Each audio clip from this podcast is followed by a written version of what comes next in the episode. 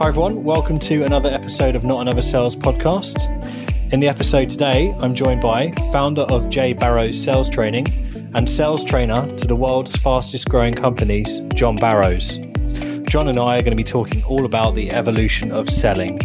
We're going to be discussing why there is a need to evolve how we sell, what exactly it is around the knowledge, skills and habits that we need to evolve, the biggest challenges that we're going to face along the way or are facing currently, and most importantly, how we can evolve how we sell.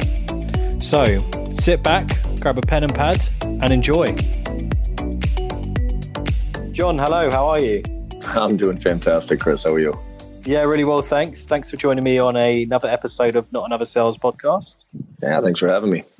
You're very welcome. So for the listeners who aren't too familiar with who John is, he's the founder of JBarrows Sales Training and a sales trainer to some of the world's fastest growing companies. How else would you describe yourself, John, to people who aren't aware of what you do or why you do it as well?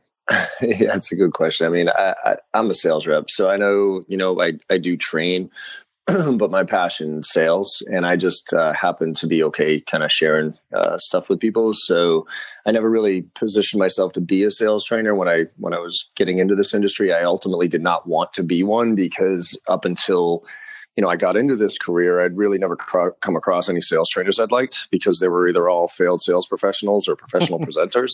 Yeah. And, you know, everybody knows, you know, somebody who's never done it before. Specifically sales, I think, is one of those professions where you can sniff out somebody pretty quickly if they've never done it. And so I never wanted to really be a part of that. But then when I joined the company previously that I was working with, you had to use, even as trainers, we had to use the techniques to sell. So we could train. So we had to kind of practice what we preached. And I just got hooked on it, and I found this training that really worked for me. And it was rare that I had come across training that really, really showed a actual difference. And I just feel it's incumbent upon us as sales professionals, since it is a very uneducated profession in the sense that there's very few universities that teach sales at this point. Mm-hmm. That I think it's on us as a profession to help elevate each other. So when you come across content and techniques that work, I just think you should share them. And so that's what I'm doing these days. I'm trying to do my best to help people, sales reps, do sales right, because I fundamentally believe that when sales is done right, it's the greatest profession in the world. When done wrong, it's the worst. Amen to that. Well, I'd love to delve into a bit more later on around your philosophy to training and what works for you. Yeah. But first of all, the topic that we're going to be discussing today is all around this evolution of selling. And, you know, when we were talking before around, you know, what's the main focus, what are the hot topics at the moment, I think this came up in a number of different ways. But first of all, why do you think there is a need to evolve how we sell these days versus even 10 years ago, 20 years ago, or 30 years ago? Shoot, I mean, even 5 years ago. I mean, 2 or 3 years ago. I think just now... Well, let me preface this with, I don't think the fundamentals of sales have ever changed in the sense of, you know, how to communicate with people and, you know, how people buy, those type of things. You know, some of the fundamentals, like you got to work hard, you got to believe in your product, and you got to understand and qualify. Those things don't change much.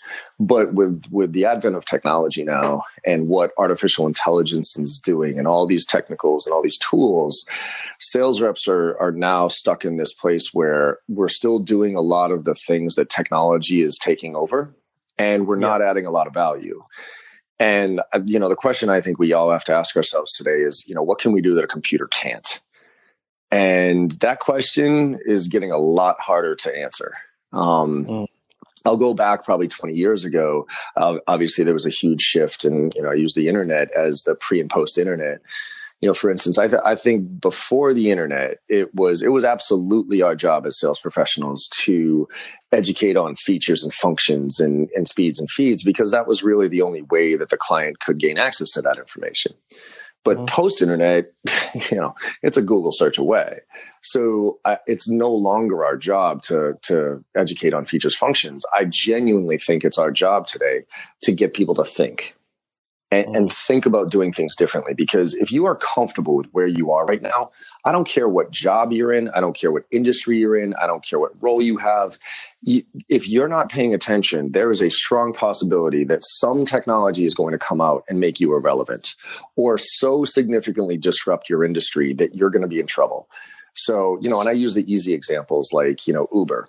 I mean, I think the taxi industry had any idea that Uber was around the corner. Right? They had no clue. And now they're trying to play catch up. And at least here in the States, they're not catching up. You know what I mean? Like they're a dinosaur waiting to get replaced. Airbnb, you know, you think the hotel industry had any idea that Airbnb was around the corner? You know, and those are just apps, by the way. Those are barely companies, for crying out loud. And so with technology used to displace jobs, but it would also create jobs. I think we're in a spot right now where technology is just going to start replacing jobs. So for those sales reps that are just pressing, you know, pressing play on, you know, sending out blast emails, making generic cold calls, pressing play on demos, all that stuff's getting replaced. And the way I think we need to look at this is context content. And you and I talked about this where, you know, and I stole this from Gary Vaynerchuk, but, you know, he had said in the past, you know, everybody talks about content is king, content is king. He said, fine, if content is king, then context is God. And that to me is sales versus marketing, right? Marketing is content. Sales is context. If we as sales professionals are not putting any context around, we're no different than marketing. And I have no idea why we're getting paid to do what we do. So to your question of why should we evolve? Well, if we don't, we're going to get replaced, and very quickly, a lot faster than we used to 20 years ago. Right. Yeah, absolutely. And, you know, you've mentioned it there a few times. I think technology is one of the key reasons why we need to evolve and also embrace evolution at the same time, because as you mentioned, the information that is now available to customers that wasn't available, like you say, even 5 years ago, is, you know, you can sometimes speak to customers that could actually know just as much as you do, or if not more. So, you know, sometimes that's when you're faced with that occasion, and, you know, we'll go into shortly what you need to actually be able to do to adapt to that. But that's why it's so important. You need to be able to evolve to work around their world and also be able to differentiate yourself. That's another reason to evolve, because if you just stick to what you're doing at the moment, you're just going to sound like, you know, maybe 60% of the market that is staying where they are. And it's like, how do you evolve and sort of stand out at the same time, really? I think you're actually being generous with that 60%. I think it's more like 80% of the population that's just doing the same thing. Because I could tell still we're as sales professionals, we're still going through the motions with clients. You know, I'll give you a perfect example of this. You know, I used to, when I was, you know, 20 years back when I was selling originally, you know, I used to go into somebody's, you know, qualification call or whatever. And I would say, tell me about your business. And even back then I thought, you know, looking back on it, I think that's insulting because the internet was around, web pages were up, you know, marketing material was out there. So for me, the most, you know, obviously the most valuable asset for anybody is time. And so if you're going to ask for my time, and then the first thing you're going to say is tell me about your business, I think that's actually quite insulting, because you should have done your homework and you should know about my business before we walk in here, at least some of the basics, right?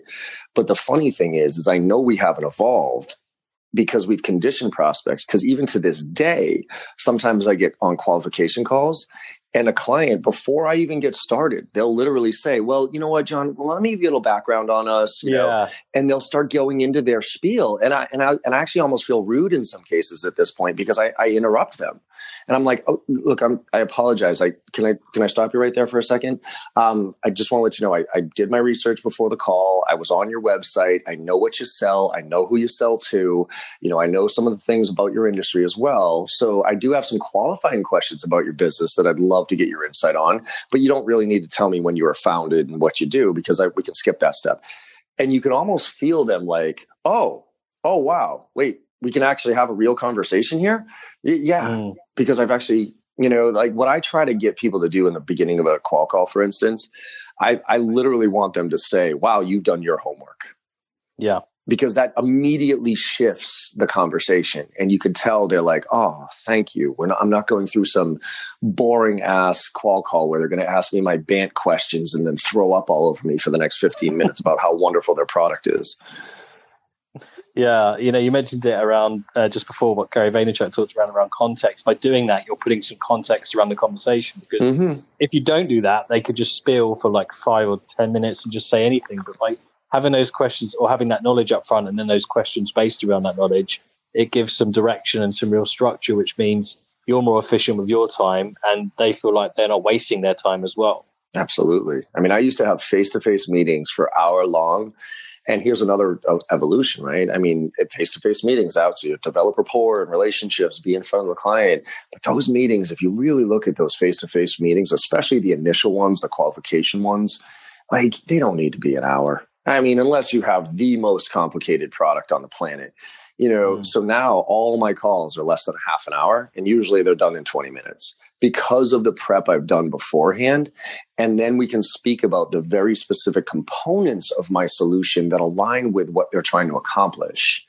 You know, I wrote a blog post a little while ago called Sell to the 20%, which is my fundamental belief here that if you pick any product or service that you own, right, any of us, I almost guarantee you only use about 10 to 20% of the functionality, whatever the product or service is, right?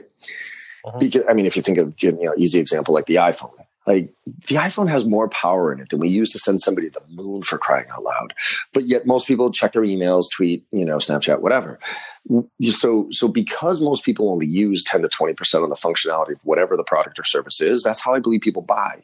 They really only buy the 10 to 20% of the solution that you have that aligns with what their priorities and what they're trying to accomplish. And so my goal is in a qualification call is to understand what that 20% is so I can speak to that. Right. And that's the evolution, right? Whereas before it was, no, I need to show you the entire solution set here because I need you to see it all because you don't really know what you don't know yet, right? Where now it's, they know the majority of it. Let me show you why my solution is actually different than all the other ones that you've talked about there. And because not only is it different, but it aligns with what you told me you need right now, right? And I can get to that a lot faster if I can skip the tell me about your business crap. Yeah. Yeah, absolutely. I mean, you've mentioned a couple of things there around what people need to evolve, but are there any other, in terms of knowledge or skills or habits, that you feel people need to focus on when they're selling to evolve with this world? Yeah, I mean, I think business acumen is a big one. I think if there's two things, like somebody asked me recently, John, you know, now that you're 42, if you could go back and tell your 22-year-old self something, what would it be, right? And there was two things I come up with. One of them is split testing, right? So A/B split test. And I mean this across the board. So like A/B split test everything you do. If you're going after CIOs in the healthcare industry, come up with two different messages to CIOs in the healthcare industry. Make 20 phone calls with this approach, make 20 phone calls with that approach. See which one yields a higher response rate, right? Objection. If you're constantly being hit with the pricing, you're too expensive objection, come up with two different ways of handling that objection. And then, you know, next 10 times it comes up, 10, you know, do it this way, next 10 that way, right? Again, split testing so we can start to figure out things a lot faster. But to the evolution piece of your question, which is the other part is, if I could go back and tell my 22-year-old self something, it would be to take your business acumen way more proactively than you did. Because my business acumen was an outcome of my activity, in the sense that I would just go, and I would do things and I would learn almost through osmosis, right? So for instance, I'd walk into a CEO's office and I'd start talking to him and I'd ask a stupid question. And the CEO would say, that's a stupid question. And then I would, okay, I'm not going to ask that again, right? And so I would learn, but you know, looking back on it, if I started to understand who my audience was and then started to immerse myself in information that they were interested in to learn about their world. So for instance, if I sell to the financial services industry and I sell to CFOs in the financial services industry, well, I should go start reading some blog posts about what CFOs in the financial industry care about, what their challenges are. I should go into Feedly or anything and really follow the Financial Times and some of the things that are happening there so that when I have these conversations with people, I can level up. And not just dive right into my BANT questions and my qualification call, but I can actually add value to the conversation, right? Because value these days, like people talk about, challenger sale and all this other stuff. Yeah. And I'm a big believer in challenger sale. But the thing with challenger sale is you know, challenging somebody you have to have business acumen. You have to have experience to genuinely challenge people, but you can add value, right? The challenger sale talks about how, I think a lot of people misconstrue the challenger sale. They say the relationship sale is over. It's not over. It's just changed, right? The relationship sale used to be me taking you out to golf, taking you out to dinner and that type of thing. And it almost didn't matter what I was selling you. As long as I buttered you up enough, you were buying my stuff, right? Yeah. Whereas now, it's not about taking you out to dinner. It's not about golf. It's about adding value, right? So if you're bringing value to the table and you're getting them to think and you're getting them to be like, ooh, wait a minute, that type of thing, that's the relationship I'm looking for. I'm not looking I don't need somebody to take me out to golf. I don't like taking 4 hours out of my day at this point. I'd so much rather be home with my wife and daughter. You know what I mean? Mm-hmm. I don't need some random ass sales rep to take me out to dinner. I'd rather have dinner with my family. Right. So, but if a sales rep can add value by helping me do something a little bit more effective or getting me to think about something without me having to buy their stuff, for instance, I mean, somebody said this to me early in my career, which I really appreciate and I still hold true, which is they said every time they have a conversation with somebody, right, with a prospect or somebody, they want to be able to, at the end of that conversation, ask that prospect, hey, would you have paid for this? And they want the answer to be, yeah, like not you would have paid $1 million or anything, but effectively, did you get enough value out of this conversation that you would have paid a few dollars for it, if nothing else? And that's the mindset I have, is that every single conversation, even if I don't get their business or if it's not the right fit, I want somebody to walk away going, that was worth my time. Yeah. Yeah. And I think on that point as well, it's going back to that, like you say, even if you don't get their business, it might not be don't get their business there and then, but it might be that they weren't ready, or that a month's time or 3 months or 6 months, they come back round because you're memorable and you've given them something, some food for thought sometimes that they might need to just fester on for a bit. I can't tell you. I mean, I have 12 personal guidelines to success. And one of them is what goes around comes around, period. I cannot tell you how many times that I've kind of walked into a situation and I probably could have sold them on something, but it just wasn't really the right fit, even though I could have done it and probably caught my commission check. I gave them a reference to somebody else, or I gave them something that they could do internally without even using me, that type of thing. I can't tell you how many times that has come back to me where they've said, even years later, literally like 10 years later, hey, John, I remember I was in this role and you helped me out here. And I mean, a perfect example is that is an opportunity for me to, I worked for, so you're familiar with Jack Welch or GE Jack Welch. So I got to work for Jack Welch for 2 months to help him get his online MBA program off the ground. So directly for Jack and Susie Welch, which was like an opportunity of a lifetime because he's one of my business idols. And the way I got that opportunity was 7 years prior, a friend of mine was interviewing sales reps, and he wanted me to interview this sales rep because he's like, John, could you just give me your perspective on this sales rep? I'm thinking of bringing him on board. And so I was like, yeah, sure. So I got on the phone with the kid. I told him about the industry, about what he was getting into, because I was familiar with the industry. And, and I asked him some questions of what he was looking for. And I gave him some guidance. I was like, hey, you're early in your career. This is how you should really think about it, whatever, right? He didn't end up taking the job. I don't think he was a really good fit for the role. But 7 years later, I get this email. Hey, John, I have an opportunity. And it was funny because I thought it was a joke. It was an in-mail, and he said, hey, John, I have an opportunity. I didn't remember who this kid was, so I thought it was just some random recruiter. And he's like, I have an opportunity for you to work for one of the leading CEOs in the world, and I'd like to talk to you about it. And I didn't even respond. I was like, yeah, whatever. He then hits me up with another in-mail. Hey, John, it's Jack Welch. And I'm like, huh? Wow. I'm like, okay, you have my attention here.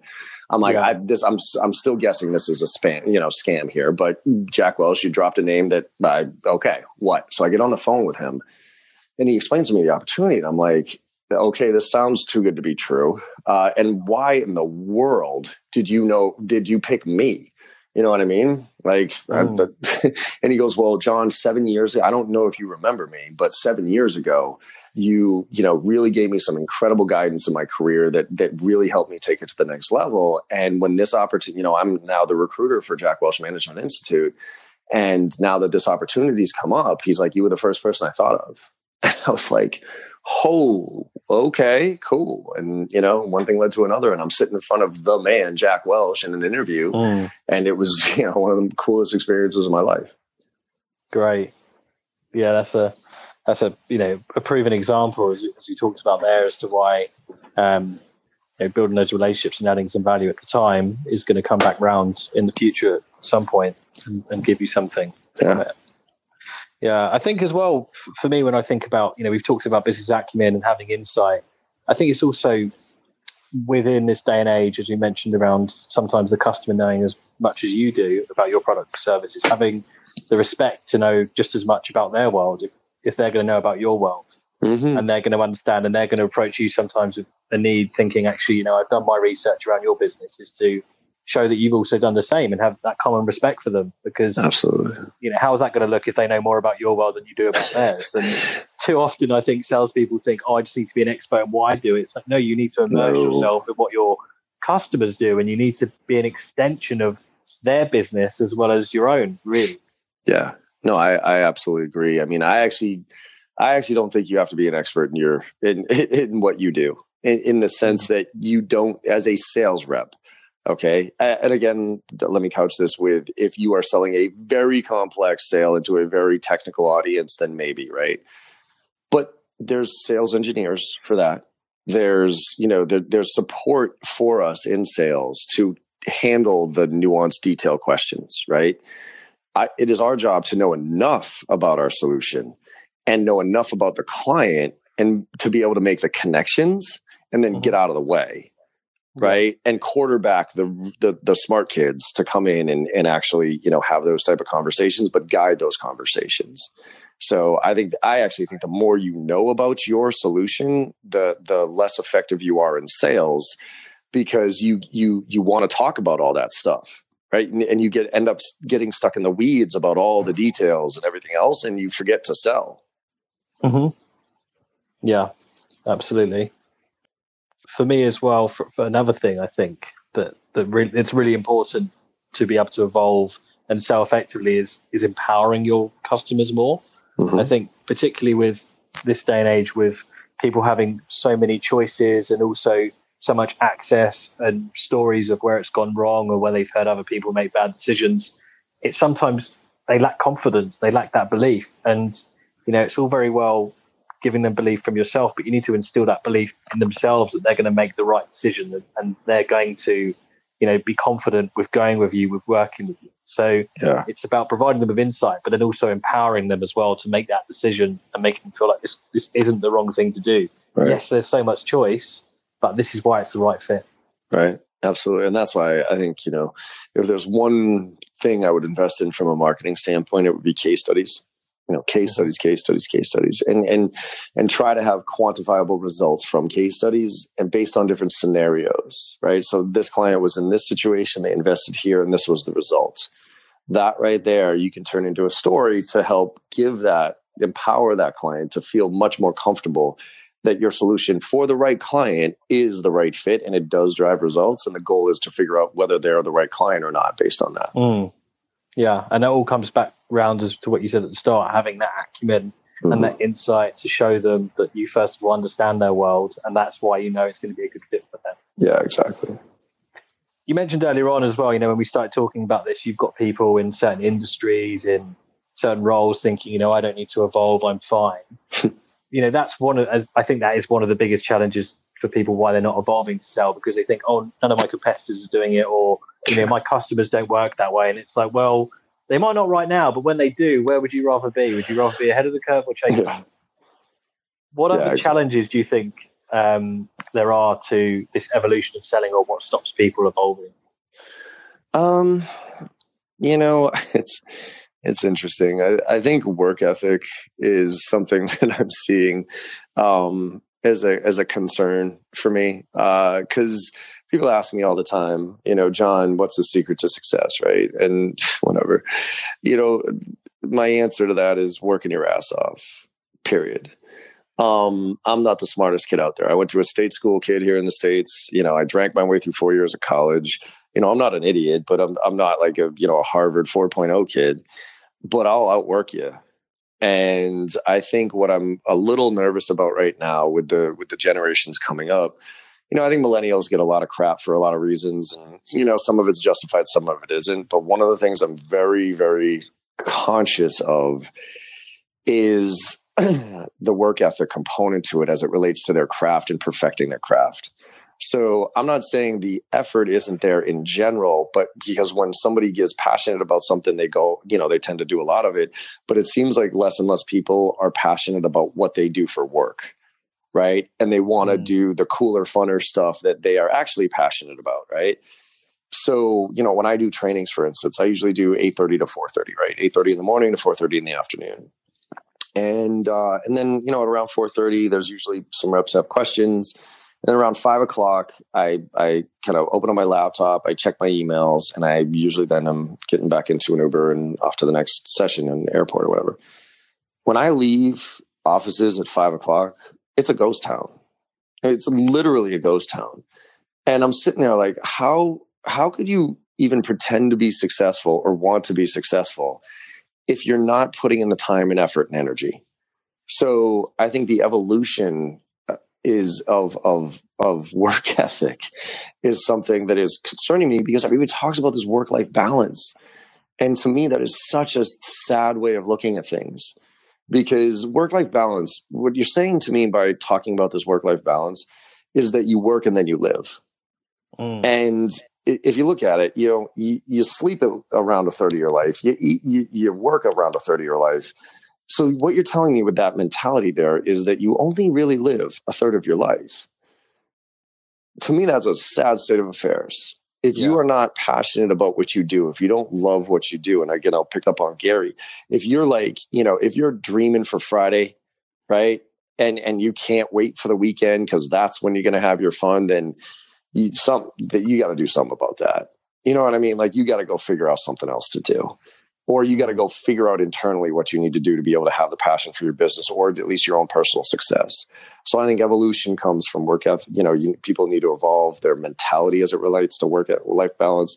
I think people need to evolve and really actually forget about evolving, going back to some of the basics and like goal setting and those type of things. Like, it's amazing to me how many people don't set goals for their careers and their lives, right? Because without goals, effectively, you're letting somebody else dictate the path. Right? With goals, you're driving towards something. Yeah. You know, if you ever read that book, Think and Grow Rich, right? It's a bunch of examples of people who are super successful. And there's one common theme of all of them.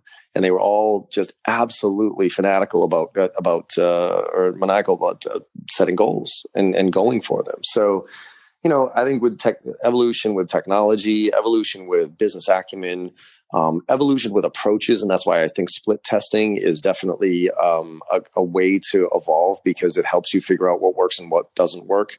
And if you keep that mentality of split testing, you can plug in new approaches to see how they compare to the old ones. Yeah. So those are the ways I would look at us evolving, or, you know, needing to evolve without getting replaced. Mm.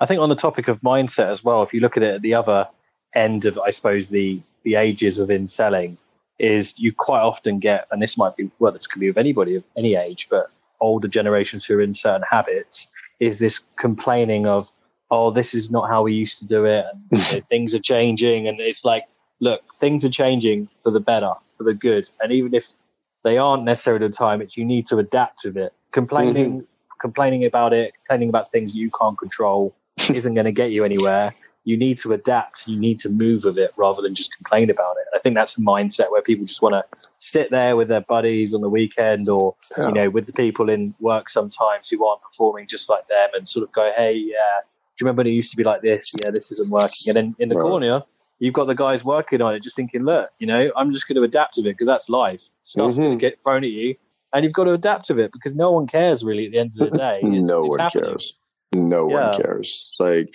that's why everybody is like, John, how you doing? You know, I'm doing great, you know, because if I wasn't, nobody cares anyways. And what I do with my, you know, so my daughter, I have a 7-year-old daughter, and, you know, one of the things about a couple of years ago, we came up with this because, you know, here in the States, we're obviously going through a rather challenging time with our leadership here, to say the least. And it was really affecting me and my wife, like as far as all the things that were going on, especially, you know, after the election and those type of things. And what I did, and I could see it was actually impacting my daughter. Like you could tell she was picking up on our anxiety and she was having anxiety. And so I said, you know what, we have to stop. And, you know, I shut off Facebook effectively, turned off the news, all this other stuff. And I said, we got to focus on what we can control. And we came up with the acronym, right? Which is EAT, effort, attitude, and how you treat people. Those are the three things you can control.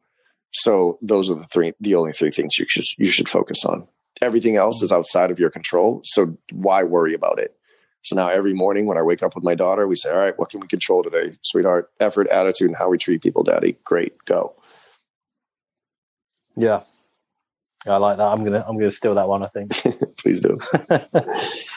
You know, there's that old adage, isn't there, of, you know, it's 10%, life is 90% of things happening, 10% of things happening to you and 90% of how you deal with it. Absolutely. And it's so true. It's people were just getting caught up in the stuff that, look, it's happened. You can't change that. But what you can focus on is how you respond to it, mm-hmm. how you adapt to it. And that's what, you know, that makes the difference between the people who are successful and the people that aren't, is that those things have still happened to them, but they've just evolved with it.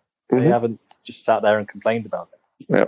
I mean, that's kind of the hard thing I have. So I have a Facebook group where a lot of reps ask questions and, you know, I give feedback and moderate it and stuff like that. And a lot of times there's, you know, at least a couple times a week, there's somebody on there being like, hey, what do you do when, you know, somebody else on your team is getting all the leads and you're not getting any of them? You know, and I hate to be a jackass about it, but I always say, suck it up and go figure out how to win without those leads. You'll be better off for you. You know, but they're hitting their goals and I'm not. Well, then, because what are you going to do? You're going to go to your boss and be like, man, I'm not getting the leads. Like if a rep were to ever come to me and say that, I would immediately look at them as somebody I don't want on my team. Right. So, I mean, don't get me wrong. There's things that you can come with solutions to that as far as ideas, you know what I mean? To try to make it a little bit more equitable if it really isn't. But the last thing you want to do is complain about something or go out to lunch and bitch about something because you're not getting it, because then you end up being the piece of the puzzle internally that is actually causing the issues. And you never want to be that person. I mean, right. Optimism, pessimism, you know, it's blatantly obvious that the people who are optimistic are the most successful people. And because they're the ones that people gravitate towards, you know, I guarantee there's, you know, a handful of people in your life where you look forward to seeing them because of how they make you feel. And it's in a positive way. You know what I mean? Just like being around them, you're like, oh man, I just feel better about myself because this person is so positive with their approach to life and everything else, that you almost seek them out to grab a drink, to grab a pint, because you're like, you know what? I just want to be around you. Whereas negative people attract negativity, right? So sure, when I want to bitch and complain about something, I'll go find my friend who I bitch and complain to, who always bitches and complains. That's not a position you want to be in. No. You don't want to be the person that everybody calls when they're mad. Yeah. Yeah, exactly. And sometimes people go to that place because it's comfortable and it's easy. And when you do feel like that, it is about challenging your mindset and catching yourself, realizing you're in that spiral, accepting it, and then bringing yourself out of it, rather than just sometimes people get into that mindset and think, this is gospel, this is happening, it's a bad month, you know, and they look for all those other people and all those people to go, yeah, me too. And it's like, well, that's not getting you anywhere. That's just, that is, you know, it's either, you know, helping you or hindering you. And that is definitely hindering you. Yeah, I mean, I'm not a big Tony Robbins practitioner, or, you know, I respect him and I appreciate what he does and what people get out of him. But the one thing that he does say that I use is change your state. You know, and it's up to you. It's you have a choice of your mentality that day. You can choose to be miserable and complain, or you can choose to be positive and figure out a way out of it. And when I find myself getting in the negative state, I literally change my state. I'm like, you know what? I have to do something right now to clear my head. I got to refocus on things because this is not doing me any. That's why, going back to, you know, when I was talking earlier about the election and that type of thing, that's why I just shut off Facebook and I shut off the news, because I was finding myself getting so upset and angry about things that I had no control over. And it was seriously impacting my mental state. And therefore, it translated to my family, translated to my work, translated to everything. And I made a conscious decision to, I'm going to do what I can do. I'm going to try to bring positivity into the world as much as I possibly can. And where I can make a difference, I'll try to make a difference. But I just can't get sucked down into this vortex of negativity that's going on right now, because it's not doing anybody any favors, specifically myself and my family. Yeah, absolutely. Absolutely. So on to a bit more about you then, John. I know you mentioned at the start why you started doing what you're doing, but what would you say are some of the key inspirations for you, whether they're individuals or reasons or stories from your career or your life so far? Yeah, I mean, I think why I do what I do now is, I really, when it comes down to it, it's that making a difference that goes around, comes around thing. And, you know, I travel quite a bit. You know, I'm on the road probably 130, 140 days a year away from my family. And, you know, I just got off the red eye this morning and, you know, had 12 meetings today and jumping on a podcast and have 4 meetings after this. And, you know, and I usually stay up till 1:00 in the morning, those type of things. And I wouldn't do that if I didn't love what I do. And I also wouldn't do it if I didn't believe that it made a difference or know that it made a difference. Because what really gets me, even when I'm in like, oh man, I'm working too hard or something like that, is I'll get an email from a kid saying, you know what, John, I know you probably don't remember me, but 5 years ago I sat in one of your classes and, you know, what you said there completely changed my perspective on what I was doing. And I started to apply some of the things that you had taught me. And now 5 years later, I'm a VP, or 5 years later, I'm a manager and that type of thing. And I really attribute it to that, you know, to that training. So thank you. Right. That one thank you from that kid is worth a month of me being on the road. Mm. Right. Cause the way I look at it is, if you can make a positive impact on somebody else's life, that is the most rewarding thing that I think you could strive for, right? And obviously, I think that is relevant to, you know, families, obviously. Mm-hmm. But I think if you can go out and do something that has a meaningful impact on somebody else's life, you know, that's the best reward I think we can all hope for. So, you know, that's why I keep doing it. And I also genuinely believe that sales is the greatest profession. Like I said earlier, sales is the greatest profession in the world when done right, but it's the worst when done wrong. And so many people have the perception of sales as this, you know, Glengarry Glen Ross or the, you know, that type of thing. And it's this negative perception because, and I go back to this is the least educated profession in the world. Right? This is the default profession. Everybody goes to school to be, you know, in some sort of business school or marketing or accounting or finance or legal or whatever it is. And then they get out into the real world. They realize they don't want to do what they just, you know, spent 4 years doing. And they say, hey, I'm pretty good with people. Let me get into sales. And usually the entree into sales is, hey, here's a territory. Here's your quota. Good luck. Yeah. And with little guidance. And so what happens if you're being measured monthly, and you're going to get fired if you don't hit your numbers, you do some unnatural things. You do some things that you probably wouldn't do if you weren't being held to that. So that's why you do the shady stuff. That's why a lot of us, you know, have done things that really, you know, do not put us in a good light as far as the overall profession. So, but, you know, what I'm encouraged about is, you know, back about 4 or 5 years ago here in the States, you could only get your degree in sales about 20 universities, right? There's over 4,000 colleges in the United States of America. You can get your degree here previously in about 20 of them. Now there's 70, give or take. And so you're starting to see this trend where it's moving up, where it's starting to become a profession and people are starting to really look at it as, you know, not just the slick sales rep that comes in and says the cool thing to get the deal and, you know, as a closer, you know, but it is a legitimate profession that when done right makes a massive difference. And I'm worried now with where we are going.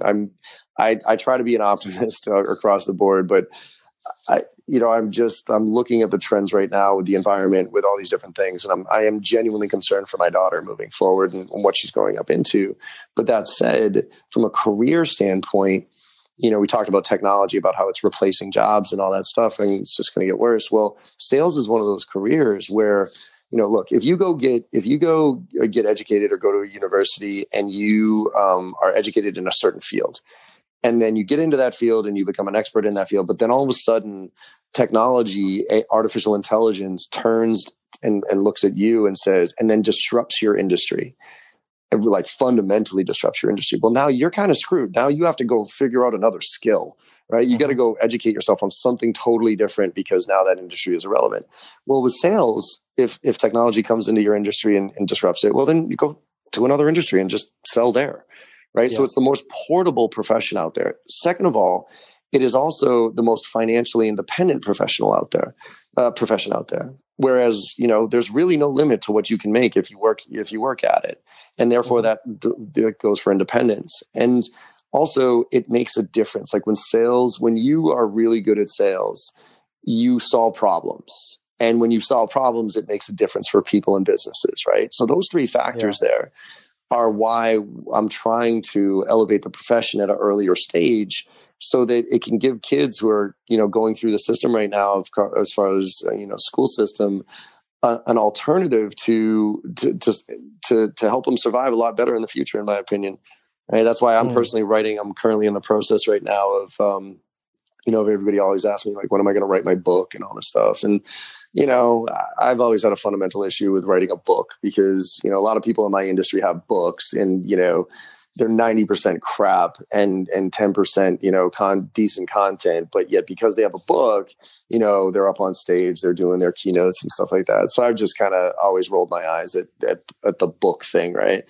But I decided I'm finally going to write my book, but it's not going to be a sales book on tips and those type of things. It's going to be a book on a children's book on sales. And the title of it, working title of it right now is I Want to Be in Sales When I Grow Up. Because nobody, right? When the teacher asks, like, hey, what do you want to be when you grow up? Nobody said, you know, people say doctor, lawyer, whatever, astronaut, the kids say that. But nobody ever says sales. Mm. And so I'm writing a book right now to kind of show the fundamentals of sales through a story, through a child's eyes, through, you know, second, third grader. And my hope there is that, you know, kids can, you know, start looking at sales in a different light earlier on and want to be in this profession moving forward and do it the right way. Yeah, absolutely. There's some great reasons there. And for me, a lot of that resonates with me as to why I've been in sales for 10 years. I've sold, I've managed, I'm now coaching. And why I've started this podcast is, as you mentioned, to, you know, reach out to strangers you've never met or might never meet to be able to give them something of a listening to the go, yeah, that's my style. He gets me, you know, I'm definitely going to try that. But also to get people to realize that selling isn't, everyone sells every day in some form or another. It's not this dirty word. It's getting people to be comfortable with it and realize that by being good at sales, you can learn so much more about yourself, the kind of skills that it gives you and the ability to be able to reflect and learn from what's gone on to what's coming.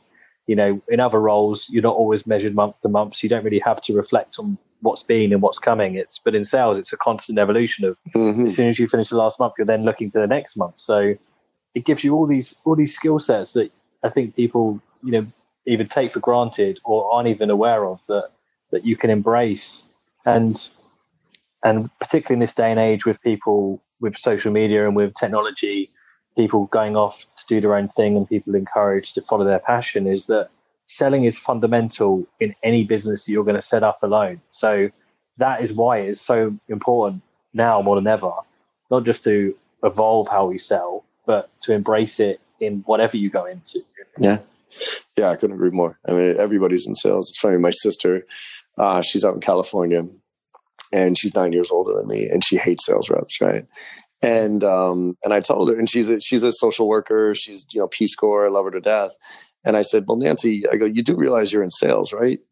And she's like, no, I'm not, gross. And I'm like, well, and she had just gotten a job, right? So she had just gotten a job. I said, okay, well, let me ask you, you just got a job, right? She said, yeah. I said, did they just hire you off your resume?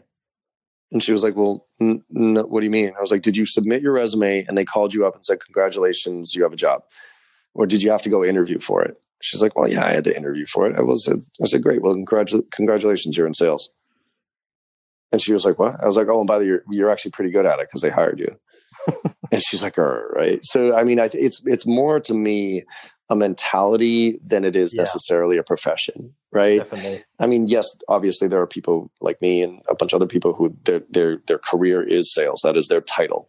But if you take the Glengarry Glen Ross, Wolf of Wall Street mentality out of it, it's again one of the most honorable professions in the world as well, if done right. Because you're selling ideas, you're selling yourself, you're selling, no matter what, to your point, if I'm not like cold calling somebody, that doesn't mean I'm not necessarily in sales. If you're pitching a solution internally, say you work internally on the marketing side of the house and you want to get funding for that initiative, well, you have to go pitch that value to the executives to get funding for your initiative, right? You have to pitch ideas, you have to pitch concepts, you have to pitch yourself. So it's all there if you look at it the right way.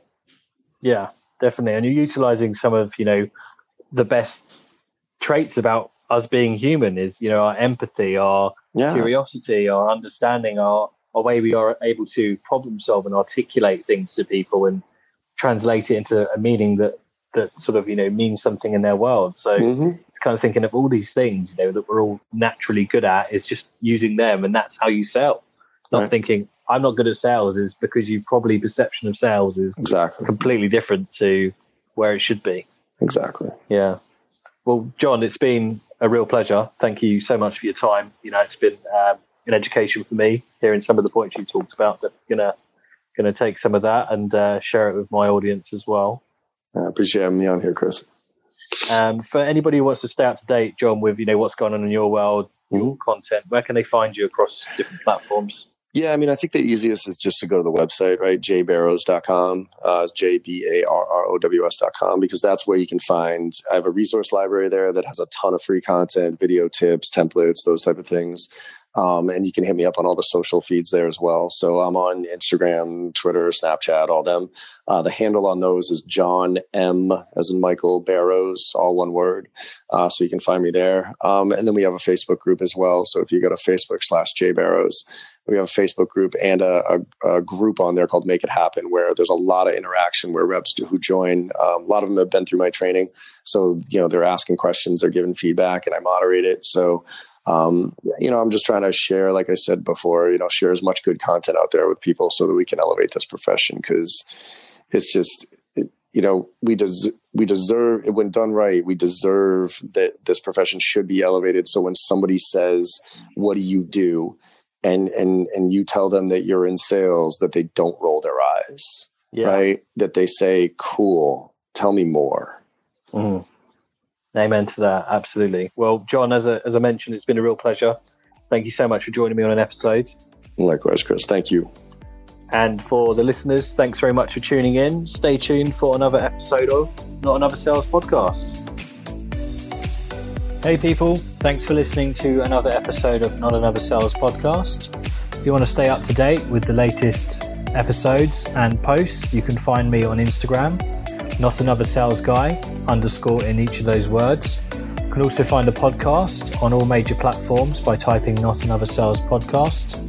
And also, if you want to connect with me on LinkedIn, I go by the name of Chris Hatfield. So thanks again and stay tuned for another episode.